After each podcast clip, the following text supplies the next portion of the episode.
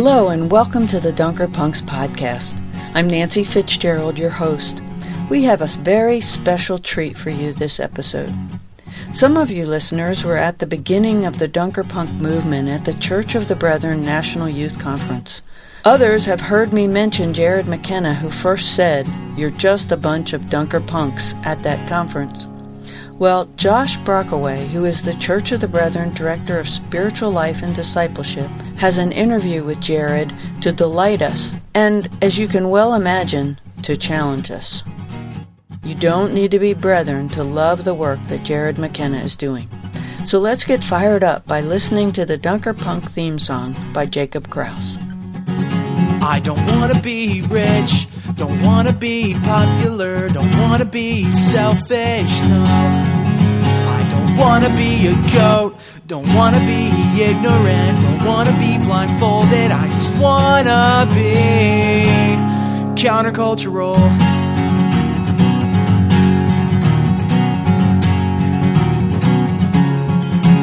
I don't wanna be violent, don't wanna have a vendetta, don't wanna be vengeful, no. Be a soldier, don't wanna be militaristic, don't wanna help that cycle, I just wanna be a countercultural pacifist.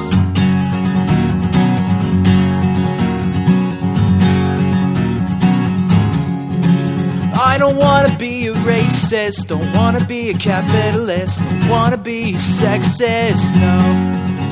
I don't wanna pass judgment, don't wanna hold grudges, wanna be hateful, I just wanna be a countercultural, pacifistic, unconditional lover.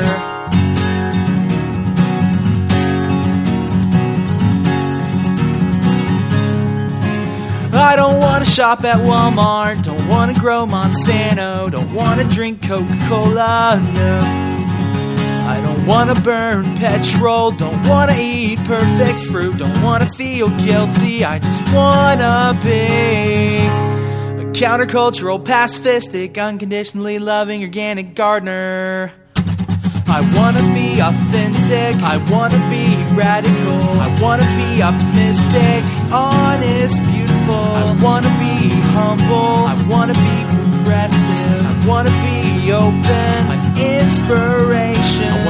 like John Wesley, or Sarah Major, or Anna Mow. I wanna be like Martin Luther, or Martin Luther King Jr., like Santa Claus, Johnny Appleseed, Dirk Willems, or Gandhi, Alexander Mack, John Kline, George Fox, or Jesus Christ. But mostly, I just wanna be me.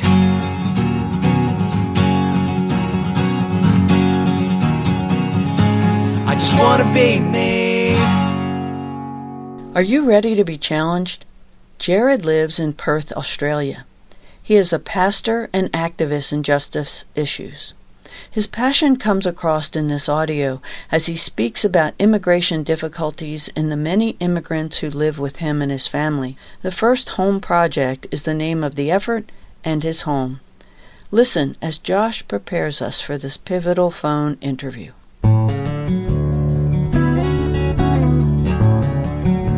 Merry Christmas, Dunker Punks. I'm really glad to present this conversation I had with Jared McKenna. See, just a few days into Advent, he posted a letter he had written to the Australian Immigration Services in which he defended the Christian faith of a member of his church and participant in the First Home Project. I noticed in Jared's writing a candor that emerged from a deep relationship with the man. And I noticed a profound witness in the story of the man himself, and I knew from the letter that it would be a perfect opportunity for a Christmas time Dunker Punk podcast. See, the rest of the world is winding down from the Christmas fever, but we as Christians are just now entering the season. For four weeks in December, we weren't in Christmas time, we were in Advent, preparing in hopeful anticipation for God's incarnation. And now, after December 25th, we are finally celebrating that fact that God came in the flesh and dwelt among us, as the Gospel of John says. Or as Paul says, that God was in Christ, reconciling all things back to God's self. So here's an interview with Jared, a conversation about the embodied character of our faith. about how we can present to the world the continuing story of the New Testament, of the Jesus story, and how our way of life is a better story, one that counters the Hollywood stories that we see designed with special effects for our own entertainment. I hope you hear in Jared's voice an admonition to us as Dunkerpunks that the best of our tradition is engaged in local community ministry, not in abstract letter writing, position posting, or even participation in protests. While those things are important, they should emerge from our lived relationships. They should emerge from our ministries with those on the margins in our own communities, because that is the embodied character of the Christian testimony. It is not from abstract positions or some cosmic reality that our faith emerges, but from the very fact that God dwelt in our flesh and transformed all the world. So, like every other conversation, this one took place in the midst of a hurried life. So, in the background, you get to hear the Brockway house at bath time. But it was a keen reminder to me that none of these things in our faith emerge out of nothing, but are rooted in community life in family life. So I pray that Jared's story, that the story of his letter, will challenge us to reclaim the Christian narrative of incarnation. Enjoy and Merry Christmas.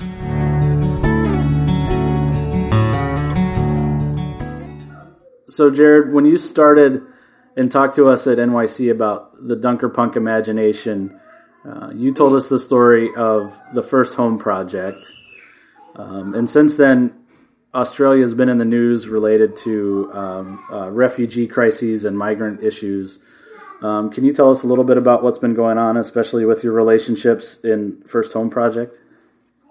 Yeah, sure. And Josh, um, uh, things haven't got better; they've they've got worse. And if maybe that's one of the big takeaway lessons is that our our witness is not about being um, successful; it's about being faithful, and there's something something in that, particularly when. Uh, and I think, Josh, for me, it's after years and years of working um, with people who and living with people who are seriously um, drug addicted and uh, um, in, in, and out of being incarcerated in prisons. Um, that if if our hope is um, merely to see things change, we end up uh, thinking uh, it's all about us, and we give up um, that non-coercion, non-force part, which is so central to Dunkerpunk practice, and, and we end up um, uh, choosing a, a, different way other than um, the suffering love of Christ. Um, so, First Home Project continues to um, tick along. I think there is um, 14 recently arrived refugees living here with me at the moment from places like Afghanistan and Sri Lanka and Pakistan. And we, we continue to try and embody Christian hospitality in the midst of a, a nation which is uh, leading the world in showing cruelty to those who need safety, who are, are fleeing for war and persecution, which is who are often referred to as um, refugees. Um, and so that, that's a little bit of the context of here at home. So, just recently, you posted a letter um, that you had written to support a member of your church, which I wasn't sure if it was a First Home Project person or not, but you had posted it um, arguing, as you said, for their Christianity, for their faith, uh, making a case to the government. You want to say some more about that letter and and th- those like them that you said you've had to write all too frequently?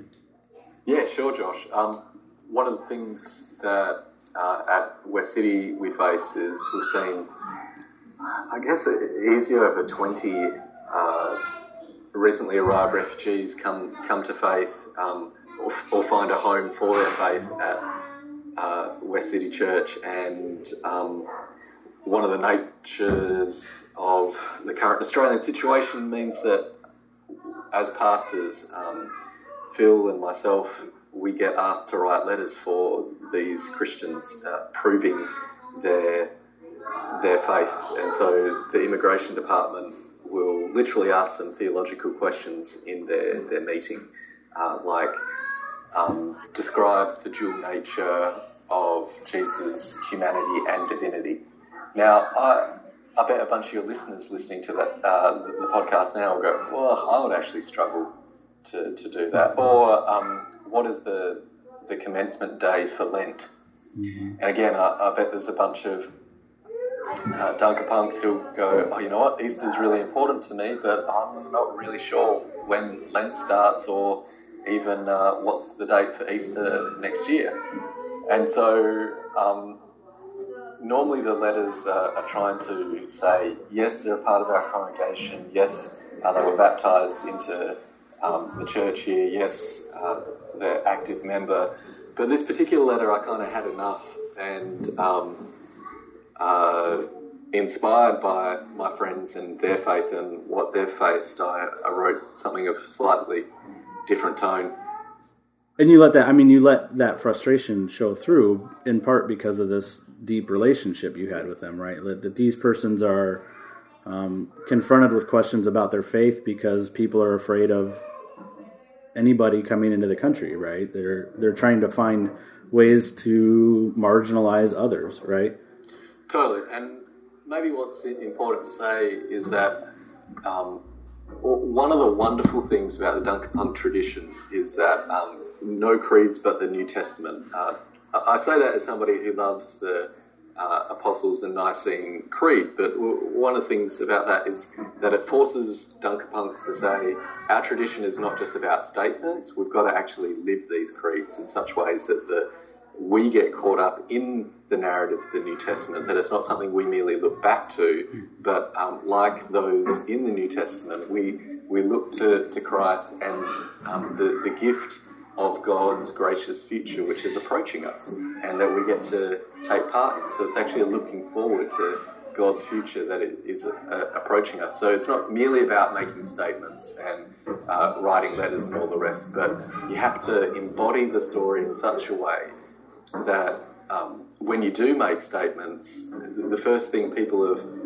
um, heard, if you will, is actually your life before they see the sign or read the letter or read the editorial or whatever else. So um, I think that is some of the impact that that it's had and why it gained so much traction. And, and I'm, I'm happy to read it if you'd like, Josh. Yeah, please do. Yeah, share it with us. Yeah, yeah. So this is uh, this is a letter to the Australian Immigration um, Department about um, this brother, and for the purpose of this, I'll call him Ali, and it'll give you a sense of um, uh, a person behind uh, who this is, but that's actually not his his given name. So here's the letter. As a pastor, I know few Christians who have risked so much for their faith as my brother Ali. I know few Christians whose life story reads like the early church. You attend underground worship meetings, your mentor is arrested, tortured, thrown into jail, and you're being hunted down because of your confession of Christ.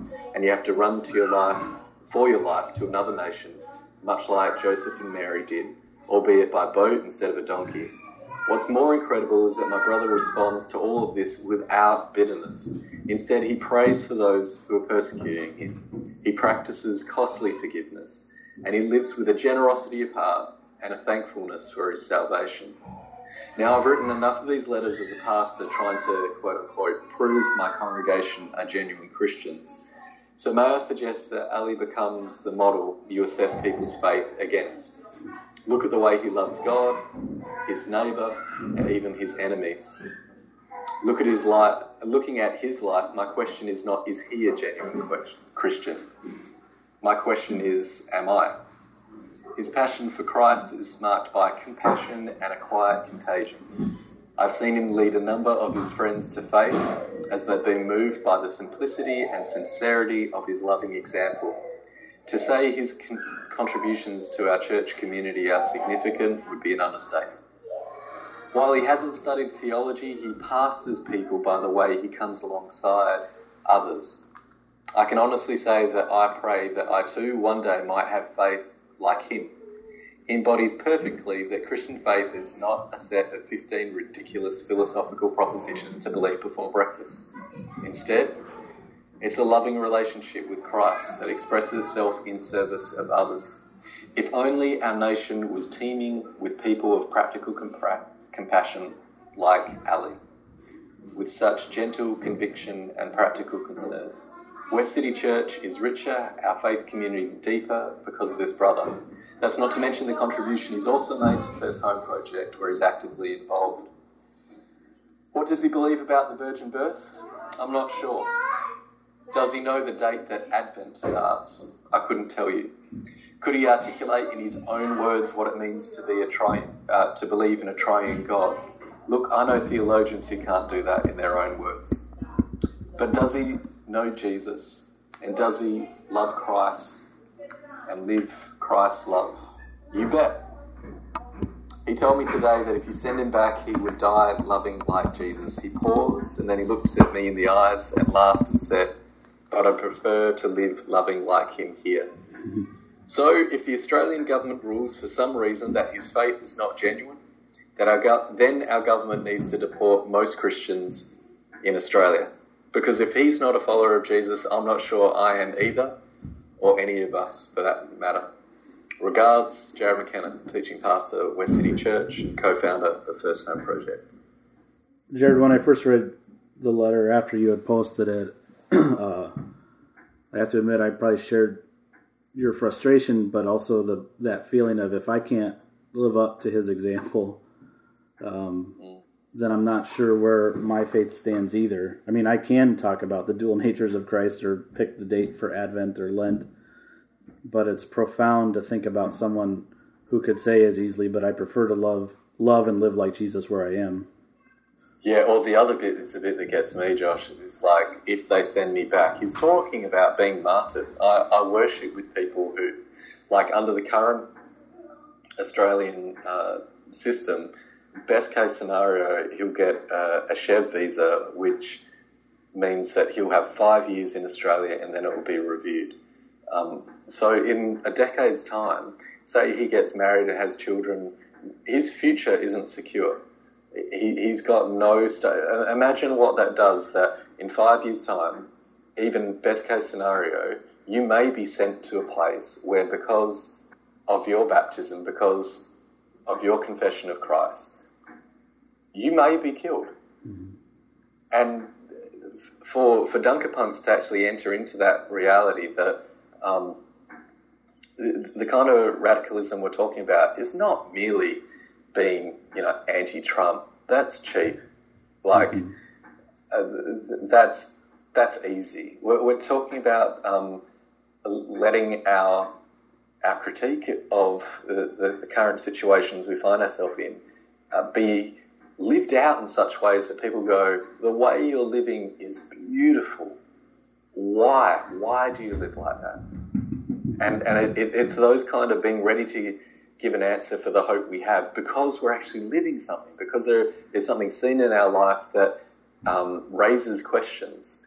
Um, that's a that's a completely different reality, which this brother's life points to in ways that don't make sense unless Jesus is raised from the dead. It also it also doesn't make sense unless God enters human life, right? I mean, totally. So we're yeah. in we're in Christmas season. This this podcast is going to roll um, soon after Christmas, and uh, it reminds me of of Paul in Colossians. Right, God was in Christ, reconciling, reconciling all things. Right, all people, all mm. things, um, and that goes from beginning the Christmas story through to resurrection. Right. Um, yeah.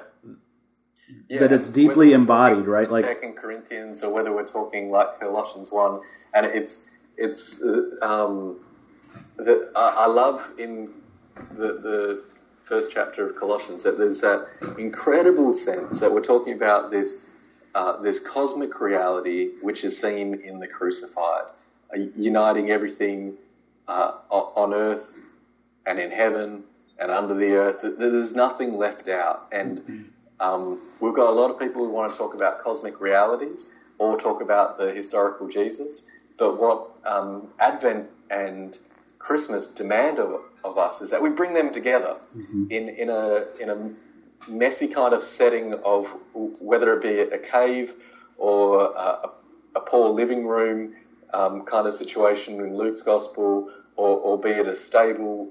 Um, uh, the, the, point is, it, it's not the courts of power. There are no marble floors. It is messy, and um, she's pregnant. We're not married. I'm in a like a communal context where there's no way that that's respectable, and we're having to flee for our lives because of Herod. And this is how God shows up, and where God shows up. And so, whether it's the, the wood of the stable or the wood of the cross, both of them are, are the backdrop and setting of this the divine life, which actually re- reveals to us um, the non coercive nature of how God's reign, God's rule, God's kingdom has come about in King Jesus. And it transforms those communities, right? These, it, because God becomes flesh, engages in what we might call cosmic realities in the flesh. It changes how people interact to one another. It changes our expectations. It changes. It challenges the stories of those around us. It um, it forces us, and I. It this was what was co- so convicting to me about reading your letter was it wasn't a letter, even though it was a letter. It wasn't a letter that we might just everybody sign on to, right? Like we want to we want to speak truth to power, so we're going to write a letter. It was, let me tell you about this person that I know who faces this daily and still chooses to love like Jesus, right? Still chooses the non coercive way. Right. Josh, let, let me tell you a, a, little bit about how this brother's interview actually went, because um, it, it's incredible in terms of that. So, one of the things they ask is, What is your favourite Bible passage? Again, Australian immigration, who have no Christian conviction, the people asking the questions um, are most likely your average Australian. So they're, they're not Christian in any sense. And uh, they're asking him what is his favourite um, uh, Bible passage. And he says, when Jesus is being judged by Pilate. Now, this is him being judged by the Australian Immigration Department. And they say, What is your favourite Bible passage? He says, when Jesus is being judged by Pilate, but actually Jesus is the judge, and they um, Pilate doesn't realize it. Now that that is such a profound. That is somebody who realizes. And one of the things I love about the Dunkerpunk, the the Brethren um, witness, is that it's not just Anabaptism. It's Anabaptism with this profound folk communal mysticism. Um, there, there is a, a, a devotional in, in, the same way that um, uh, the best of evangelicalism. Uh, I'm talking 19th century evangelicalism uh, at its best has this personal, intimate relationship. Like uh, this brother who we're referring to as Ali, his his personal love for Jesus isn't ideological. Uh, his theology is not a, a set of beliefs or books or um, interesting arguments over dinner with other people who like for him it's it's the reason why he's willing to face death and non-violently love his enemies doing it because it it is so deeply real for him so real that he can walk into a situation where his future is on the line and he's being judged and he can have the confidence to say actually Jesus is the judge and and and like it, he knows very well that Matthew 25 says well, how you welcome the stranger that was actually Jesus. Mm-hmm. And so he knows that he's in a situation where how the Australian government responds to him in that interview is actually how they respond to Jesus. And so throughout the interview, he said things, and this is how he he asked me, "What is the word for imam in English?" So I can say I'm not an imam. Um, uh, and I, I said theologian is probably the word you want to use. And so throughout the interview, when they asked him questions that he wasn't sure about, his answer was, I'm not a theologian, but God loves you and God loves me because of Jesus. That's his theology. That's what he kept coming mm-hmm. back to. Mm-hmm. God loves you and God loves me because of Jesus. I think Dunkerpunks need to seriously push into what this brother is saying that, that kind of practical folk mysticism of God loves you, you who are putting me on trial, you who disagree with my witness, you who are asking me, God loves you. And actually, God loves me. And the reason why is because of Jesus. That's, that's a spirituality that cuts through this kind of, you know, fundamentalist, progressive, kind of modernist reactions and asks something from us that might actually, might, might cost our lives, Josh. Well, I, I think you're spot on because I think, you know, in the U.S., everybody's either ecstatic about the election process or wringing their hands, which I, I think neither one of them is the right answer, in part because I think this is an opportunity for the church to live into being the church again. Um, right? That that's an invitation into engaging people, recognizing that exactly what he just said. God loves you, and God loves me because of Jesus, and that's the starting yeah. point, right? So, um, is it think about this coming four years for the U.S. Um, I wonder if American Christians can get past their uh, fundamentalist progressive frameworks and begin to see themselves as engaging the people who are most in need, um, yeah. finding the margins, finding the people who are threatened, um, and literally putting themselves in places where their lives are at stake or their livelihoods are at stake yeah. because. Yeah again, it comes down to um, because Jesus, right? Because Jesus. That's why I do this. Right. Yeah. So, what would you say to some dunker punks um, that are probably going to be faced? I mean, in chances are we'll be facing difficult times in regards to whether that's immigration or our Muslim neighbors or um, even just some some vile things from our own communities that that surface because of the rhetoric of the election. What would you say to some Dunker punks? Yeah, I would say look back, look forward, and put down roots. And here's, here's what I mean by that. Look back in terms of the Brethren story and, and how beautiful that is. D- Dunker punks, if it is to be anything meaningful at all, it, it must be it must be actually eh, capturing how the politics that America needs to see embodied in an alternative community is the politics of triune baptism into Father, Son, and Holy Spirit, into a community that lives a God who is self emptying love, a God who is a dance of community, a God who thinks not about one's own interest but is this overflowing love. There, there is the future for, for, for. Looking back to practices like communion, where uh, an alternative economics of, of voluntary sharing with those who are poor. And people miss that in the New Testament, there's all, always this talk about like uh, sharing first um, uh, with those who are poor in our own community. And people go, well, I think we need to be, you know, a little bit more open-minded. The New Testament share with those who are beyond our community you don't share with your community. there are poor people in your community who you don't share with. Before you critique the New Testament, actually enter into the fact that until you share economically, like your paycheck, with other poor people that, that you live amongst, you can't be anything else for people outside that community. Communion is that practice. Communion is, is that practice of um, breaking bread and, and sharing together. Um, anointing another means that you're aware of the illness or ailment or situation they are facing, and you can get close enough to actually touch them. mm-hmm. Not just make a statement to them publicly, but actually get close enough to touch them. Uh, uh, foot washing requires a proximity to the pain that regardless of what their position is, if Judas's position on Jesus is that I'm going to force his hand so he takes up a sword because it's coming down to the wire, and yet Jesus still washes Judas's feet.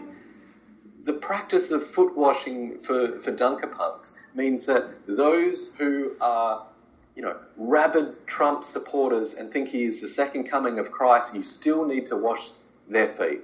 Mm-hmm and that's really hard for, for some to hear. And you, um, but it's only in proximity and actually hearing what are the real needs that are being expressed and serving them practically, um, uh, renouncing the sword, taking up the towel, mm-hmm. washing feet, and you hear that um, Trump what he has actually appealed to is is people who um, have felt like no one has listened to them. It's actually pretty hard to anoint somebody or wash their feet without listening to them because it requires you being close enough to serve them. Mm-hmm. Now, that's a radical practice that the rest of your society and my society need, and the church is uniquely equipped to be able to do that. And, and the Anabaptist tradition and Dunkerpunks in particular need to look back and actually recover these, these practices that uh, have been so central. I also mentioned looking forward. What I mean is um, our imaginations need to be shaped by the coming kingdom, the coming reign of God. We, we have to imagine a future um, which is worthy of the love we see revealed in Jesus.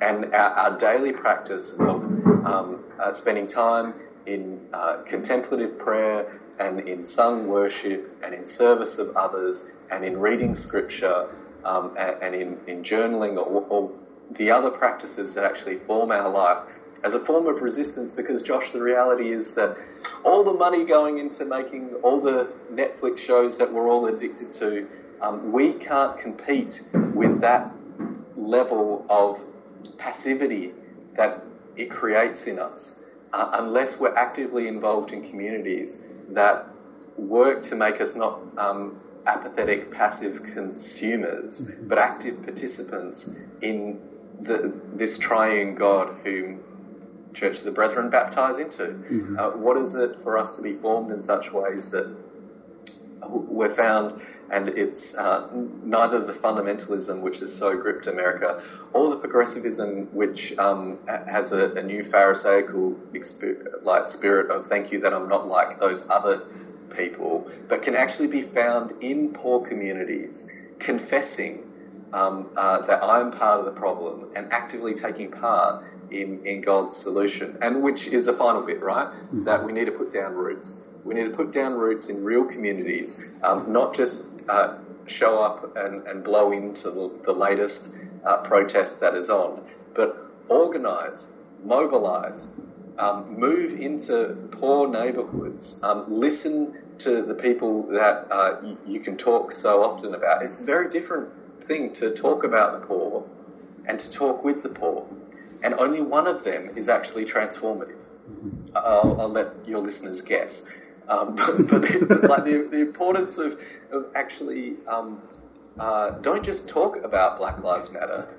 Show me how that looks in your life. Sh- show me where you're actually um, creating space for um, your sisters and brothers um, uh, who don't benefit from white supremacy.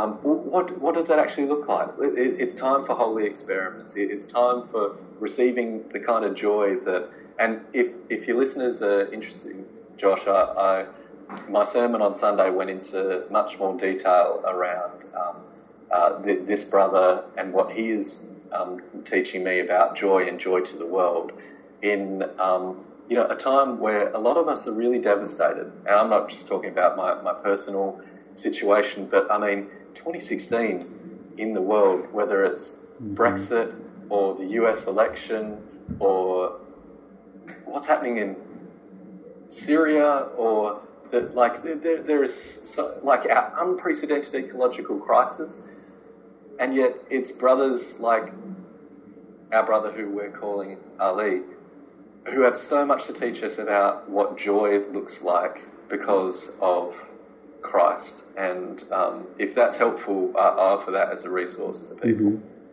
Yeah, we'll put a link to it. We'll share it. Um, one of the things that this reminds me of is my friend Alan Kreider, Mennonite historian, just wrote this book called The Patient Ferment.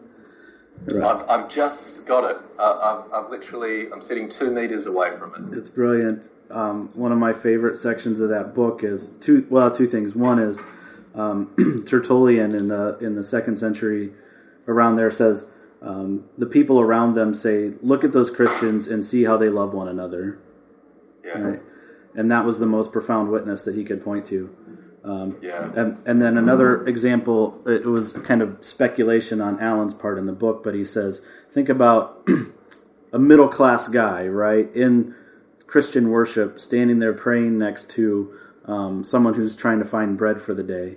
And he hears that person say, Lord, help me find bread for my family today.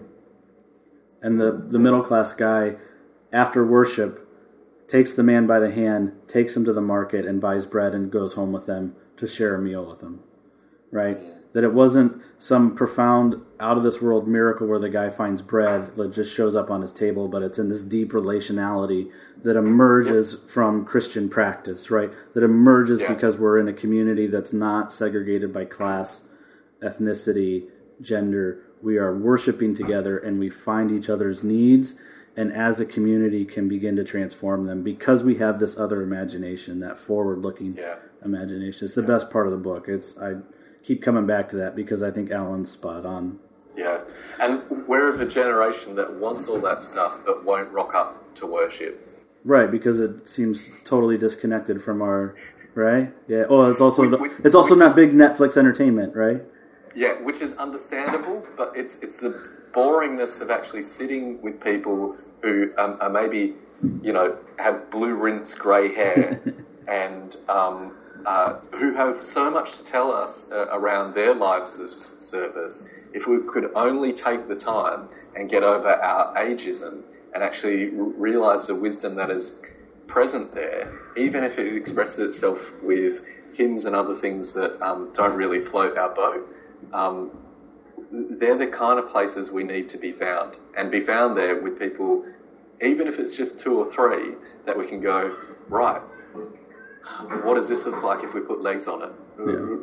What does it look like if we make this practical? Yeah. Yeah. What if we take this to the neighborhood and engage the people yeah. that are right here? Yeah. Well, Jared, it's about that half hour mark that I told you I'd let you go, but um, I I always love Great our conversation. Talking, Josh. I love your work and Witness. I, I love what you lot are doing. Please send my love to all all the crew. Um, it's nice to, to hear from people from, from time to time. So big love to all my sisters and brothers and who were faithfully going the nonviolent way of Jesus in the midst of what is a pretty horrific reality at the time. Well, mate, you just did it. You just sent your love. Um, th- thanks for taking time, and uh, you know I, I, appreciate your social media stuff too because it, it gives me a witness. It gives me something to to challenge myself by, but also know that there are those who are um, living this like radically incarnational approach to being Christian. So thanks for all you do. Thanks for your love. Thanks for your prayers. Uh, and I'm, we'll send some Dunker Punk love your way. Thanks, mate. Yep. Peace. Peace.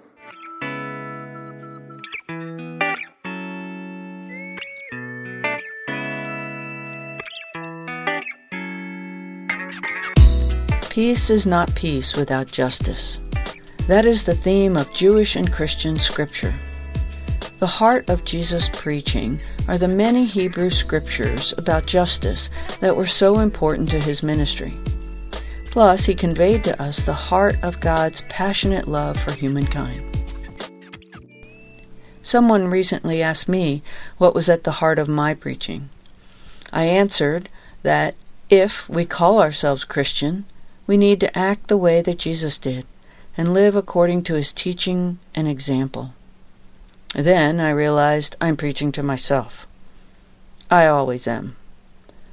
In this interview, Jared reminded me of how far short of Jesus' way I fall when he said, We have the poor living in our city and town, and we need to share with them. How often do I really share? Certainly, Jared is literally sharing his home with those seeking asylum in Australia. I felt my own indignation rise when he described the kind of questions these Christian refugees are asked in order to prove their faith. Some are the same questions I was asked in my ordination interview and believe me, I took days preparing those answers, and I still couldn't cover the breadth of the many ways Christians have answered those questions over the years. Yet how easy it was for me to be indignant. Here I am, jogging the gym track in my free time. These refugees have been running for their lives, and now they hope for a few years' respite. When have I been called to such a witness for my faith? What about you, Dunker Punks? Did you feel challenged to reach out and help someone in your town who has sought refuge from those who would harm them? Harm them for who they are, or where they come from, or for their religion? Arlington Church of the Brethren recently bought some signs from a Mennonite group that say, No matter where you are from, we are glad you are our neighbor. And the sign is written in Spanish, English, and Arabic. These signs and decals for our cars are a small gesture, but an important step to making our love public. Plus, every time we drive into our driveway or walk up to our car, we are challenged to live the love that that word of welcome proclaims. That's the challenge for this week, Dunkerpunks. Live the love. Whether you choose immigration or racial bias, sexual discrimination, LGBTQ equality, or any other front for your justice work, pick one. Learn more about what is happening in your area. Find others with whom to partner and share the peace of Jesus that works for justice in your part of the world. And if you are already working for justice in a specific place, find someone to share your passion with. Jesus quoted the scriptures of his day when he was asked what were the most important things to do or the greatest commandment to observe. He said, You must love the Lord your God with all your heart, with all your being, and with all your mind. This is the first and greatest commandment. And the second is like it you must love your neighbor as you love yourself. May those words be the words we Dunker Punks live by in 2017. Go in peace with justice.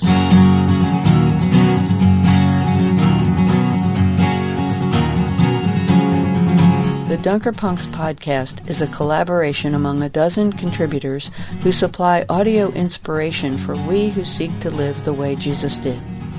The Sermon on the Mount in Matthew chapters 5 through 7 is at the heart of our instruction. I am Pastor Nancy Fitzgerald of the Arlington Church of the Brethren, your host. Suzanne Lay is our producer. Jacob Kraus created and performed our music and edited the audio this episode. Listen on iTunes and give a rating if you can. Or find us wherever you listen to podcasts, including the arlingtoncob.org slash DPP site. On social media, we are Dunker Punks Pod. Give us a shout. Sarah Ullum will be back in the next episode. Thank you for listening.